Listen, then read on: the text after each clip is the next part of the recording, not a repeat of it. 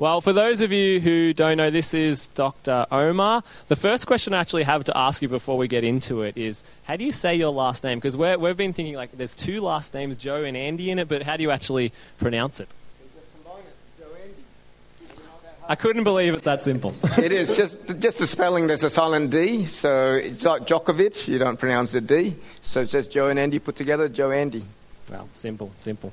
Awesome. Well, we just want to. Why don't you just tell us a little bit about yourself? Uh, do you have a family? What do you do during during the week? Uh, yeah, so I do have a family, and a bit later I'll show you a photo of my family. And I serve as the national director of SIM Australia.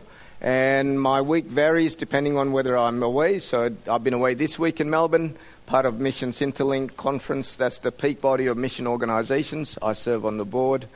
Um, there was one other question: What do I do on my day off or something? Was it? Or no, I don't get a day off. No, no, no. Yeah, yeah, yeah. I do. I, I'm fairly disciplined in taking a day off for Sabbath. Why don't you share with us what exactly does SIM do? What's the purpose of SIM? Yes, so SIM stands for Serving in Mission. So we serve or we partner with churches and help churches like yourselves to send people and funds and to pray for uh, some of the distressed communities around the world, particularly people who've never heard of Jesus Christ. So uh, Corey and Amber Tobias and their kids, uh, they're in journeying with us to explore, to pray whether God might be sending them to Niger. Um, and then we would be looking to you to pray for them, support, join with them as they be a light to the people in Niger. Ah, that's great. Um, another thing we, I guess would be interested to get to know you better was how did you yourself become a Christian? Um, yeah, I don't think it was just a one point. Um, my parents are followers of Jesus, so from a fairly young age, I had an awareness of God. I cannot recall a time that I really doubted the existence of God. Um, it was more about how do I relate with Him. We came to Australia um, when I was young, and then at about the age of 11 at a vacation Bible school was when it really hit me that just because my parents believed in Jesus, that did not automatically make me into a follower of Jesus. And so that was the time that I could think of praying and that I surrendered to receive the forgiveness. But what does an 11 year old know about Jesus as Lord, to be honest? I mean, I try to stop picking on my little sister. Um, and I think from that point onwards, my mother noticed that I did fight less with my sister and my big brother. My big brother was a bit bigger than me, so maybe I was smarter by then. and I realized I kept losing the fights. Um, so, in terms of Jesus as Lord, it wasn't until later. And it was through having a bone marrow infection in my left leg. I, had a, I was in and out of hospital. And the third time I was in hospital, I remember thinking I was quite angry with God. Um, I used to play a lot of basketball. I know I'm not very tall, but I'm quick. And, and so I used to be a good guard. And I had the potential to play for our school team. You know, for a 16 year old, that's the biggest dream uh, to impress the girls.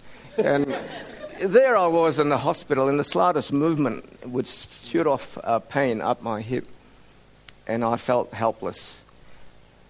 But because it was the third time I was in and I was thinking, this is getting rather monotonous. Maybe I should stop being angry, and maybe I should start listening to God. And I, it's not that I heard an audible voice, but I had a discovery that more, not many people do, even into their adult life, that I had very little control of my life. I couldn't make myself get better. Just to move caused pain. And it's almost like I said, Well, Lord, unless you're going to heal me, I'll be here the rest of my life.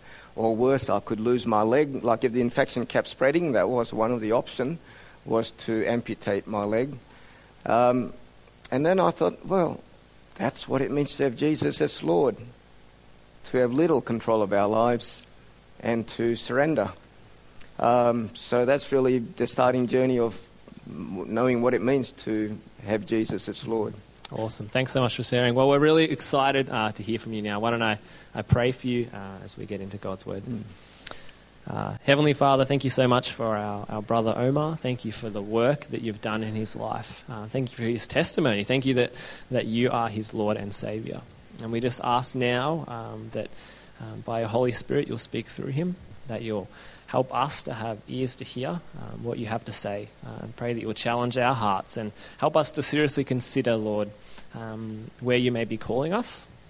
And whether you may be calling us to, well, we know you're calling us to step out of our comfort zone, but, but where that may be, we don't. So I pray that you even give direction on that tonight. Lord, um, help us. Uh, in Jesus' name I pray. Amen. Thanks, Amen. Amen. Thank you, Cam, and thank you to the other pastors. I, I met John and I met Shebu, uh, to the leaderships of Canterbury Gardens for giving me the privilege to share from God's Word and for the growing partnership. So we look forward to a partnership as we uh, facilitate the uh, Tobias family to serve the Lord in Niger. Um, also, the Otterson family are here, and there may be others that I'm not aware of. And I'm aware that you, as a church, have been praying for and supporting other SIM missionaries. Uh, in terms of um, introduction, sometimes I say to new groups of people that I'm CIA, uh, nothing to do with chasing terrorists, but I'm ethnically Chinese. I was born in Indonesia. At the age of 10, our family emigrated to Australia. So I'm Chinese, Indonesian, Australian. Back in 71, it was a very different Australia. Does anyone know what the immigration policy was called back in 71? Any history buffs? It's an embarrassing phase of Australian history. It was called the White Australia Policy. As you can see, I'm not white. So when I went to year seven at high school, um, how many whites? I mean, how many non-whites do you reckon was in my year at school? One, just me. And so kids the world over, they always pick on somebody who's different. So I got bullied a lot. As you can see, I'm not very big. I didn't learn kung fu, so I couldn't bash them. and a lot of the tauntings and woundings, they, they really struck my heart. So um, some lunchtimes I'd be on my own um, because that way I didn't get taunted. At the age of 16 was when God opened my eyes that throughout this world there are millions of people who've never heard of Jesus Christ. And I responded to an invitation. I came to the front of our church to say, Here am I, Lord. I'm willing to go wherever you want to send me. What could a wounded, shy, introverted 16 year old do? So I thought, well, if I studied medicine as a medical doctor, I could demonstrate the practical love of Jesus. And try to imagine, I grew up in the widest part of Sydney. I go to University of New South Wales, and on day one, I had culture shock. All these foreigners. I thought, where did they come from? and one step at a time, God gave me the courage to start connecting with students from Malaysia, Indonesia, Thailand, and one step at a time, I started sharing the good news of Jesus. To be honest, I'm not sure that any of them came to know the Lord, but you know, we're not responsible for that. It's their decision. Um, all Jesus asks of us is to share our lives and our words. Um, so then we were at Chinese, Indonesian, Australian study theology, obviously Africa. And because by then God was showing me to, that He was sending me to Africa. So I did my medical elective term in Nigeria in Jos. I visited uh, Galmi Hospital in Niger. Um, that's in the same country where the Tobias family might be heading off to. So you just never know what's around the corner if you follow Jesus. And, and I know for the younger people, you know, you got your life choices and you sort of such so much anxiety. What if you get it wrong or whatever? All Jesus asks of us is to take one step at a time. Have a go if you talk to me at the age of 16 that one day you'll be able to preach, and, and I've spoken at large churches when in Kenya, I was on radio and TV. If you had said that when I was 16, I would think you're crazy. I meet people who knew me back in high school. They can't imagine that I could speak in public, that I could go on radio or TV, because they remembered how shy I was uh, back then. So, my years in Kenya, I had lots of adventure. I survived being chased by an elephant. Didn't survive being chased by a woman. no, I, I, did the chasing. Um, Kay is originally from America. We met there, got married the following year. Um, and then, because we decided to make Australia home, we spent some years for her to gain citizenship. In Australia, I went back to general practice. And then God called us a second time to go to Nairobi to be part of a fast growing church called Nairobi Chapel um, that grew from about 800 people in 98. It actually began as a brethren church of 20 people back in 89. Um, and God just did amazing work uh, through the people who revived that church. Uh, fast forward in 04, I came back to Australia to serve in this role. With a Chinese, Indonesian, Australian dad and American mum, you might think our kids are confused. Uh, they look reasonably well adjusted. Eric's a physio, Rachel studying law and arts, and this moment is actually in Turkey for six months to homeschool uh, the children of missionaries who've just recently gone there uh, so that both mum and dad can focus on language learning. And Stephen's in second year uni. I'm going to speak on following Jesus in his mission. I've deliberately chose a long title. If you do classes on preaching, sometimes you're told that you're supposed to keep your titles short. So why would I make it a long title? Why not just say following Jesus? Why add in his mission? You know, it might be more memorable if I just said following Jesus. Why would I bother to put in his mission? Guesses? This is the bit that you can say a little bit. As long as you don't talk too much, then it gets a bit embarrassing if I have to say, you know, I remind you that I'm the speaker. But anyway. Guesses? Why, why keep the long title?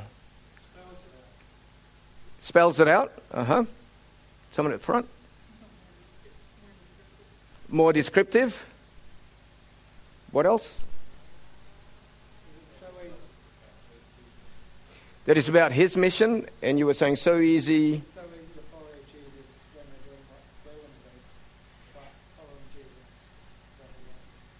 Yeah, so easy to follow Jesus doing what we want to do.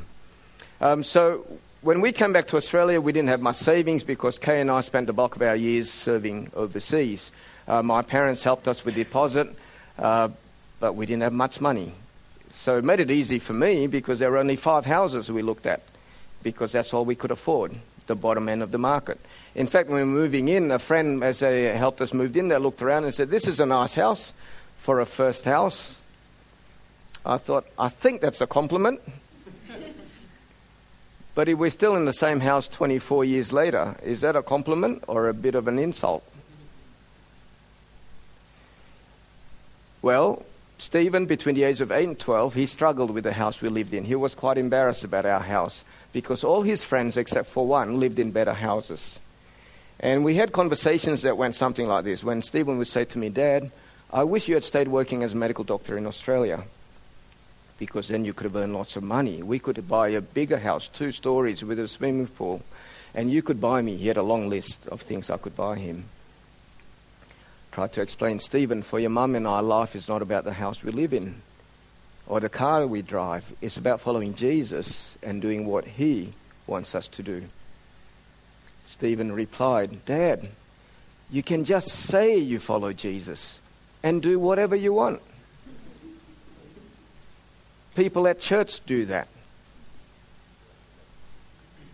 Stephen, at the age of between 8 and 12, he said, Just say you follow Jesus and do whatever you want.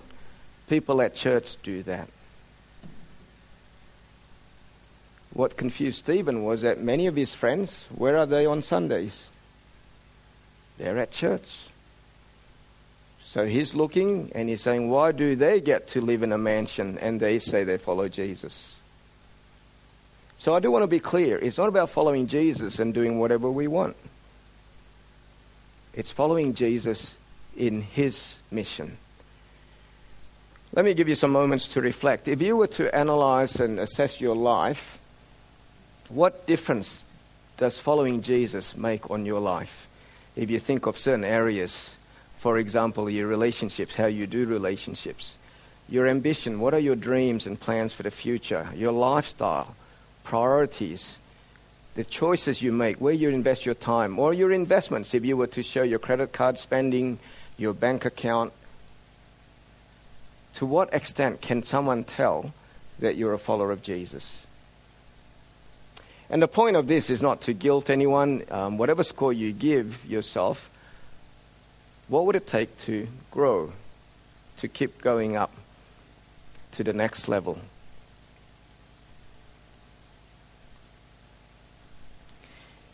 In Mark chapter 1, Jesus said, Come follow me, and I'll make you happy. Is that what Jesus said? Come follow me, and I'll make your dreams come true. So, all those are the sentiments from the Aussie Good Life translation. It's a form of heresy because then we end up worshipping ourselves instead of worshipping Jesus. Jesus makes it clear come follow me, and I will make you fishers of people. And look at the response for Peter and his disciples. He says, At once they left their nets and followed him. What did the nets represent for Peter and his mates? In our modern analogy, their livelihood, their money, their security, their jobs, their superannuation plan, their significance. They were known in community as fishermen. So, have we left our nets to follow Jesus? Our identity, our security, our personal plans to fulfill the mission of Jesus. I believe to follow Jesus in 21st century Australia is extremely difficult. And if I could be blunt, can I be blunt and um, just talk straight, ask hard questions? You see, in the culture that I come from and working in Africa, you're supposed to beat around the bush and give hints. But hey, I've only got you know limited time. We'll be here all night if I just drop hints. But I think if you're not finding following Jesus extremely difficult, could it be that we just say we follow Jesus and doing whatever we want? Because it cost Peter and his mates everything to follow Jesus. So, to follow Jesus in his mission, the first step is to keep fighting. And daily, many moments through the day, the fight, to fight the temptation to follow Jesus on our terms. Do you know what are the terms and conditions that you've given to the Lord Jesus and to say, I will follow you if you comply to these terms and conditions. That might sound callous, but I have friends who used to follow Jesus. They went through suffering and they stopped following Jesus. What was their terms and conditions? No suffering. I have friends who were following Jesus back at university, even led Bible study groups. They went through a season when they were looking for someone they could marry. They couldn't find anyone who was a follower of Jesus. They ended up marrying an unbeliever and they've stopped following Jesus. What was their terms and conditions? That, Lord, that you provide me with a wife. So Peter and his friends, they started well, but this next passage we'll read in Mark 8 showed what Peter's terms and conditions are. Because Jesus began to teach them that the Son of Man must suffer many things and be rejected by the elders, chief priests, and teachers of the law, and that he must be killed and after three days rise again. Jesus spoke plainly about this. And look at Peter's response. Peter took Jesus aside. I don't know what's in your mind now as you try to imagine this scene. This happened all in public. Nothing happened in private in those days. Jesus, Peter took Jesus aside and began to tell him off. That's what the word rebuke means, in case you didn't know. Can you imagine a human being telling off the Son of God? That's what Peter did. And before we're too hard on Peter, when was the last time you told off Jesus? Because he didn't comply to your terms and conditions. Sometimes we do it passively, passive aggressive. Peter at least was honest. And look at what Jesus, how Jesus responded. He turned and looked at his disciples. Notice that? Jesus looked at the disciples, not just at Peter. He knew many, if not all, the disciples were struggling similarly. And he said, Get behind me, Satan. You don't have in mind the things of God, but the things of men. Peter, who started well way back then, left his nets and everything, over time drifted and started thinking following Jesus was about him. Remember, they used to argue as disciples who would be a Jesus on his Jesus right and left. Peter thought he was the best. So it's a temptation to all of us to follow Jesus on our own terms. And I'm not talking about the theory of following Jesus, or to quote Stephen, just say you follow Jesus. It must be translated into action. The theory that people need to hear the good news, well, the action is that even as a shy, introverted first year university student, I asked God to help me that I could share the good news with these students from overseas. I made loads of mistakes. As I said, I'm not sure that if anyone came to commit their lives to Jesus. But even as I got ridiculed at times and people thought I was an idiot and all that, it kept reminding me life was not about me, what people thought of me. Life was about Jesus. And that all Jesus asked of me is to be a witness. And you get that upward spiral. Being in a house, I freely admit it was hard for me. It's still hard for me to think that my son thinks of me as a bit of a failure compared to the dads of his friends because they lived in better houses. They're all the good reminders. Life is not about me. It's not about what other people think of me. It's about what Jesus thinks of me. In Australia, we struggle with the whirlpool of self absorption. The advertising in Australia, some of the best in the world, constantly bombards us with the messages that life is about you. You're the most important. I mean, think about it. When was the last time you saw anything on uh, TV or on radio, on social media that reminded you life's not about you? That it's about Jesus and His kingdom. So we're caught up in this whirlpool. And what happens if you're caught up in a whirlpool and you do nothing? You just get sucked in. So fight, whether it be concerns about our career or lifestyle, possessions, mortgage. And let me give you 20 seconds to think. Identify where you might be tempted to be self absorbed.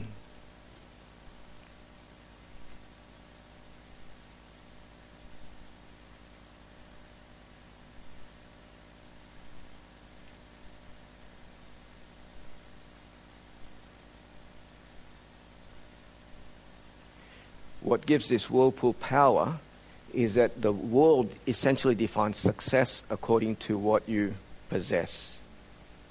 The house we live in, the cars we drive, the gadgets we have, the phones, or the relationships, you know, whether you have a beautiful uh, girlfriend or a good looking boyfriend, um, it's what we have. And so when we're immersed in this, we've got to keep fighting um, because Jesus directly contradicted the world's definition of success when he says, Watch out, be on your guard against all kinds of greed. A person's life does not consist in the abundance of his or her possessions. Or in the New Living Translation, real life is not measured by how much we own. So, out of my own struggles, my dad thought of me as a failure when I was leaving medicine. My son thinks of me as a failure at times. And so particularly when I was um, studying in Africa and all that, my dad didn't want to communicate to me because his ideal for my life was to be a highly successful medical doctor. Um, I went back to the Word of God. What does Jesus say about success? And the other interesting thing I find is that we often say we follow Jesus and we often don't even know what Jesus said. We often don't know Jesus' words. So, what does Jesus say about success? If you read on Luke chapter 12, he talks about that to be a success in God's eyes is to be rich towards God. And that's to be dependent on God as his children, to be kingdom minded instead of self absorbed, and to be generous to the poor. Jesus then corrected the disciples and he said to the crowd, If anyone would come after me, he or she must deny themselves, take up their cross, and follow me. For whoever wants to save his life will lose it, but whoever loses his life for me and for the gospel will save it. Jesus made it very clear that to follow him, it will cost us everything because he is worthy of nothing less. I love the honesty of Jesus. He's saying, I'm asking for everything, but you work it out. Because he said, went on to say, what, go- what good is it for a person to gain the whole world yet forfeit their soul. What can a person give in exchange for their soul? In other words, if you and I are not willing to give up everything to follow Jesus, it will cost us everything our soul. Sometimes when I read these words, the person that comes to my mind is Steve Jobs. Who would not want to be Steve Jobs? People thought he had the world. To have such creativity of mind to invent everything Apple, but he still got cancer. He spent millions of dollars, all sorts of alternative medicine. He still died of cancer. As far as I know, Steve Jobs never acknowledged that all his creativity were gifts from the Creator, God, and he never submitted to the Lord Jesus Christ. He gained the whole world, yet he lost his soul. So it is really hard to fight the temptation of following Jesus in our own terms. And the great news is that we don't have to do it in our own strength. Jesus is the Messiah, and we can rely on him to rescue us from ourselves, from the whirlpool of self absorption. And it's Jesus in Acts chapter 1, verse 8, who says to us, You will receive power when the Holy Spirit comes on you, and you'll be my witnesses in Jerusalem, Judea, Samaria, and to the ends of the earth. And the reason I share about my struggles, being wounded, and so on, is because I know many of you have similar struggles. I believe every single person has been deeply wounded somewhere. The issue is what do we do with our wounds? Are we just going to let them fester or become bitter? Or do we ask the Lord to heal us and to receive His empowering one step at a time to share the good news of Jesus? So, out of this verse, this uh, verse, a straightforward definition for me about mission is simply to be his witness, local. Family and friends, people around us who don't know Jesus, cross cultural. God is bringing people from all over the world to our doorsteps. As I said, it's very different in Australia today. Ironically, the high school that I went to, Caringbah High, now has become a selective school. So, guess how many non whites are in that school? The majority now are non whites. They're, they're Asian or Indian uh, background. And so God is bringing people from all over the world to our doorsteps, and we need to make the most of those opportunities. Also, to be global, because if all of us keep staying in Australia, how will people in other parts of the world who at this very moment cannot shake the hands of a believer, how will they ever get to know about Jesus? So SIM was started by three young men who, out of love for God, love for people who've never heard of Jesus, left the safety and comforts of the West, went to a part of West Africa that is now called Nigeria. Uh, tragically, all three were struck down by fever and two died. But even out of that adversity, just in Nigeria alone today, we have over 6,000 churches, 6 million believers, and they're sending out missionaries. And SIM has over 1,800 missionaries. And our international director is Nigerian. And he often gives thanks to God that someone left the safety and comforts of the West and shared the good news with his parents.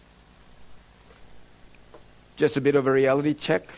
The countries in red are the, with the highest population or ratio between the people living in those countries and the number of workers, the number of witnesses. So if God were to send you to Pakistan, and you're alone, um, you only have an easy task of reaching 240,000 people. So, as much as the needs are great in Australia, you go to Bangladesh, for every one worker witness in Bangladesh, they need to reach 140,000 people. Uh, Niger, where with the Tobias family gathering, it's a bit hard to get statistics, but probably about one, they would need to reach about 50, 60,000 people each. How will they hear?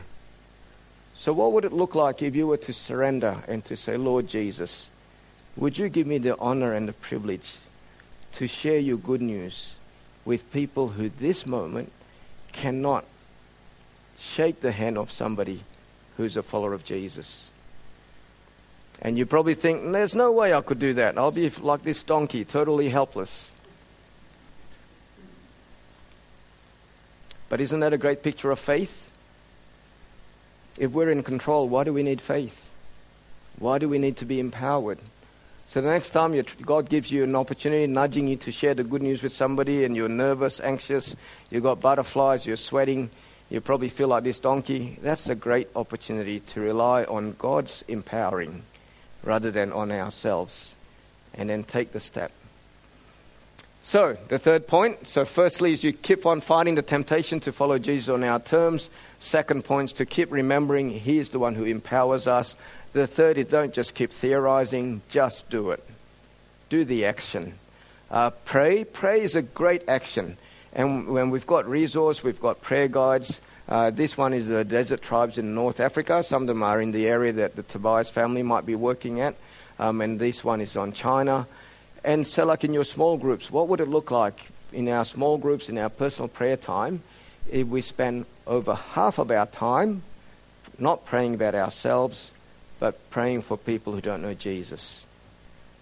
That's a way we could fight the whirlpool of self absorption. Um, if you want more information, you could go online, or, or there are magazines there as well. Then to give, give courageously. And you might think I'm a student, um, I, I don't really earn much money. Learn to give courageously while you have little. Because if you don't learn to give courageously while you have little, guess what happens when you have more?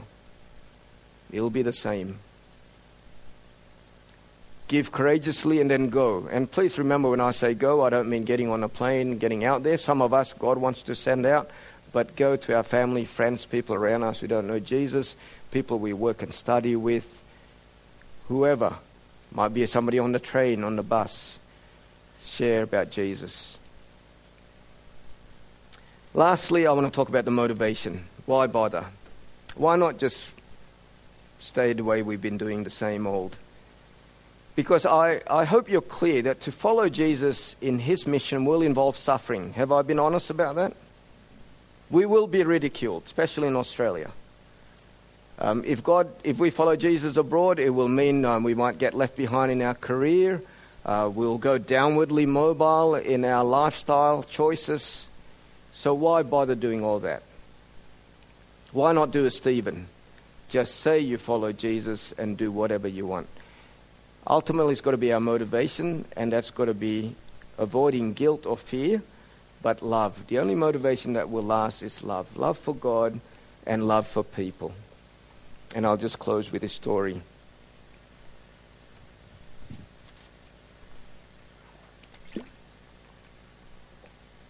When I was first heading off to Africa for, um, back in 86, my friends wanted to give me a good farewell party.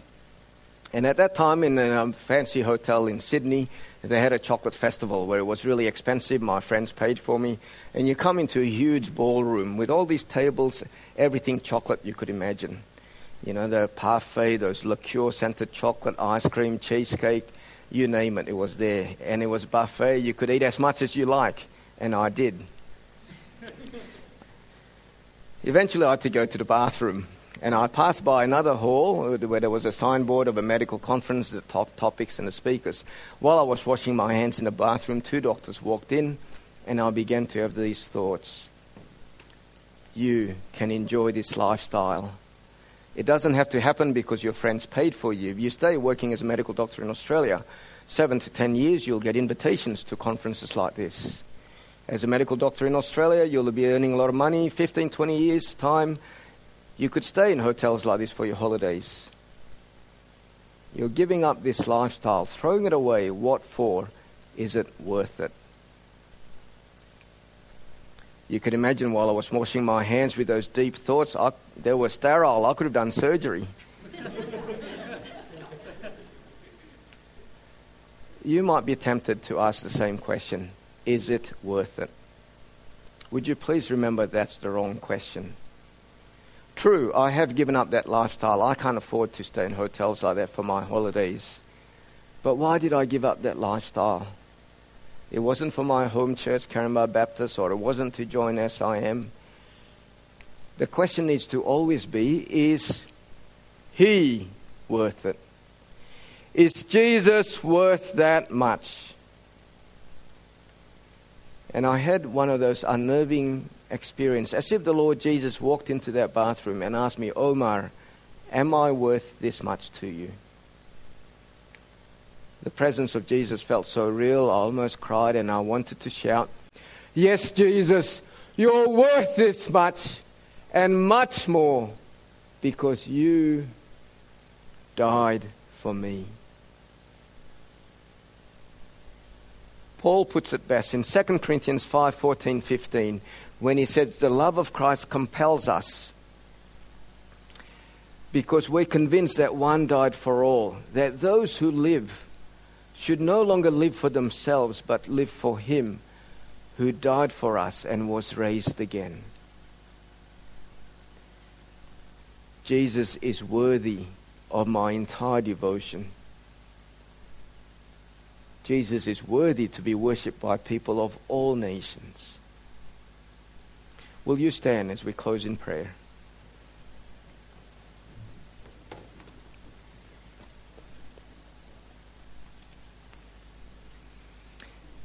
Let's spend some moments of quietness to listen to the Lord Jesus.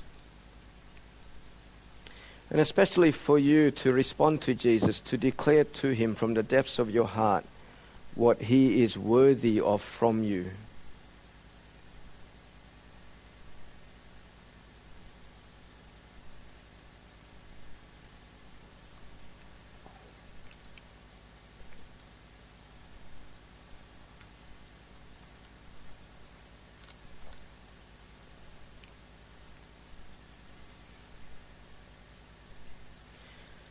Our Father, we come to you as your daughters and sons.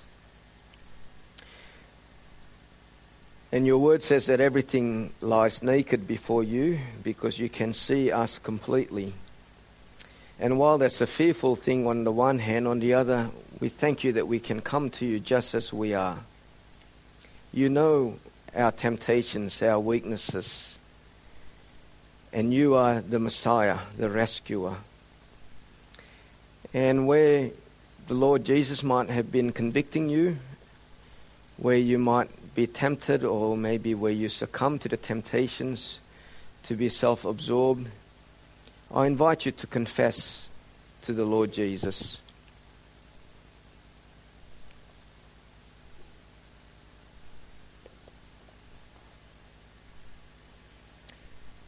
And receive God's word when He says that if we confess our sins, He is faithful and just to forgive us and to cleanse us from all unrighteousness. That in Christ there is no condemnation. So when the Holy Spirit convicts, is to draw us closer to Him. Receive His forgiveness and while we feel helpless to fight the temptation, the whirlpool of self absorption, remember that He empowers us. Many of us feel weak to be His witnesses. Would you receive His empowering? Remember, it's Jesus who says to us in Acts 1 8, You will receive power when the Holy Spirit comes on you. And you'll be my witnesses in Jerusalem, Judea, Samaria, and to the ends of the earth. Let us go from here being his witnesses. And I want to give an invitation for you to an out, do an outward sign, to do something in action. So if you want to surrender to the Lord Jesus, just where you are to raise your hand. I will not ask you to come to the front or to do anything else. In raising your hand, I'm asking that that would be a sign that you're saying to the Lord Jesus, I surrender. And you're responding as I did at the age of 16, the words of Isaiah Here am I, Lord, send me. To be your witness, wherever that might be. Maybe it's to my fellow workers or students, or maybe it is to the ends of the earth. But in surrendering, you're acknowledging that Jesus is Lord and that you will follow him in his mission. So if that's the cry of your heart, just where you are, I invite you to raise your hand. Or maybe Jesus is convicting you to change your lifestyle so that you can give generously and courageously. And that's a major step. So if that's what the step he's convicting you about, and you want to say, I surrender, Lord, you are worthy of all my possessions, all my potential of earnings. You are worthy and you might want to raise your hand as an outward sign. So, just where you are to, to raise your hand. Please remember, I'm not asking you whether you are capable to be His witness. It's not about our abilities. I'm asking whether you are willing, whether you are available to come just as you are. But it's Jesus who's Lord from here on. Lord, would you hear the cries of our hearts? And I pray particularly for my sisters and brothers who feel so weak and inadequate, that you would help us to fix our eyes on you, Lord Jesus, not on ourselves. That you would empower us to be your witnesses. Would you anoint this church that they would continue to be a bright light to this community and even beyond? That you would send forth people from this community of faith to be your witnesses, cross cultural, and to the ends of the earth. We commit one another, Father, to you. In Jesus' name, Amen. Thank you. Thanks so much, Omar, for that uh, really challenging message. I just want to encourage you all, even as we, we go and have dinner and eat together, just to, to talk about uh, this with one another, but, but also, you know, as you go home and eventually you come to that space where you're alone or, you're on your bed or wherever you, to actually talk to God about this, to actually say to Him that you surrender and, and to listen uh, to Him and what He can, where He's leading you. So I just challenge you not to let this message slip by, but to, to really consider it before before God. Um, let me pray.